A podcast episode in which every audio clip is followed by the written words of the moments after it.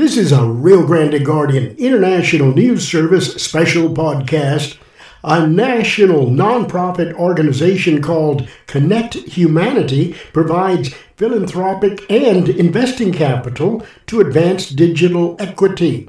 On October 11th, Connect Humanity hosted a virtual roundtable South Texas entrepreneurs and local leaders discussed the importance of investing in digital infrastructure, broadband affordability, and skills to enhance the South Texas economy. Here's one of the highlights from that virtual roundtable. With that, uh, I want to turn over this session to Beto and to kind of give us an overview uh, and talk a little bit about your work. Thank you, Jordana. I really appreciate uh, all the work that you're doing, bringing us together today. I think it's a it's a great step moving forward. Thank you, Chris, as well for supporting this initiative. So today I want to talk about three things. One is about South Texas Triangle. The other one is about areas of opportunities which align with everything that you just said.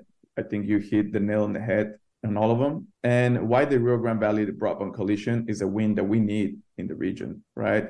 And as context, over the past five years or so, I've been working with Dr. Antonio Petrov and David Robinson Jr. at the Urban Future Lab. It's a research center at uh, the University of Texas in San Antonio on this concept of the South Texas Triangle, which is a mega region that connects uh, the Austin San Antonio Metroplex with Laredo, the RGV, Corpus Christi, the northern Mexico states of Tamaulipas and Nuevo León. Now, everyone knows that the Texas uh, Triangle it's a it's an urban cluster, a powerhouse. However, broad, broadening its scope to encompass the South creates a transnational hub, home to more than 35 million, million people where the future is young. You know, we have a very young population. And the region will continue to grow over the next 30 years or so. So this is a unique historical opportunity, one that we need to take advantage of. And through our work, we've envisioned a prosperous South Texas Triangle region by fostering awareness and facilitating the exchange of social, economic, and environmental resources between the region of San Antonio and Austin, all the way to northern Mexico. And to advance this idea, we recently launched uh, an op-ed series with the San Antonio Express News in collaboration with the Urban Future Lab and the Better Futures Institute about the South Texas Triangle. And so we invited writers and experts from diverse fields to offer insights into key regional areas, including energy resilience, demographics, digital and urban infrastructure, trade, economic development, the environment, the job market, and so on. And some of these ideas, you know, have have been discussed sporadically here and there, However, what we wanted to do was to frame a regional perspective, bring all these perspectives together over a period of time from multiple voices across different industries to advance the ideas that can help crystallize the vision for the future of the region. For instance, the latest op-ed in the series came out this Sunday in print and I think Thursday uh, on digital. It's, a, it's named "The Future of Work in San Antonio," written by Beto Altamirano, my co-founder uh, and a San Antonio entrepreneur. And he talks about three key ideas essential to transforming our future the attracting and recruiting emerging enterprises, the equipping the workforce with reskilling, and fostering regional collaboration. All three, I think, are included in the work that we're discussing here today. Because as a region, we have Boeing, Toyota, SpaceX, Tesla, and many others.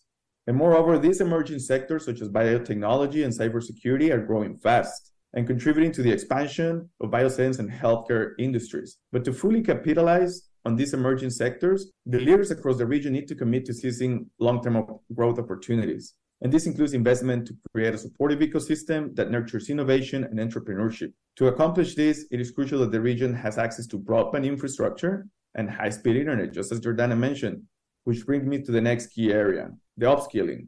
The transformative wave of Industry 4.0, the, the, known, the, the famous fourth industrial revolution, is the next phase of the digitalization in the manufacturing sector. And the rapid digitalization of work in the last decade urgently demands this skill building, as highlighted in the Brookes article that Jordana circulated um, before this call. And the World Economic Forum predicts that by 2025, half the workforce will risk will need reskilling due to technological advancements, the importance of digital competency in emergency technology is critical to drive the change in our communities. Now, digital technologies can raise many workers' productivity and wages. Yes, they optimize inefficiency and that can create some challenges, but it also creates new jobs. This is happening already with AI. As one of the one of the fastest raising uh, profession is the, the so-called prompt engineer, those who know how to ask the right questions to ChatGPT, right? And so how to get the information from the large language models, which finally leads me to the third key area, which is the regional collaboration. So this small business broadband fund introduced by Rio Grande Valley Broadband Coalition, including all these partners at TeamFAR.net, VTX1, uh, SmartCom, BTX Fiber, Region, Region 1 Education Service Center. This is a great initiative. And it makes the case for this regional collaboration that is needed. It is a type of win that we need to help make the vision a reality. And it's, and it's a prime example of place-based investment. Even more, it's a great opportunity to boost innovation, an ecosystem of innovation. It provides small business owners and entrepreneurs with the access to the three legs of the stool, the digit of digitalization, which is the infrastructure, the affordability, and the digital skills. A recent report by the Latino Business Action Network shows that just in the last 12 years, there's been a 34% growth in the number of Latino-owned businesses compared to the to minus 7% of non-Latinos. And these Latino business owners have nine times the wealth of Latino non-business owners. Plus, in the next 10 years, a million plus college students will graduate from college. And if we don't have the infrastructure in place to empower these young people to find opportunities near their home and in our region, they'll, they'll go somewhere else to find them. That's for sure. And so entrepreneurship and small business ownership is a means to reduce income inequality.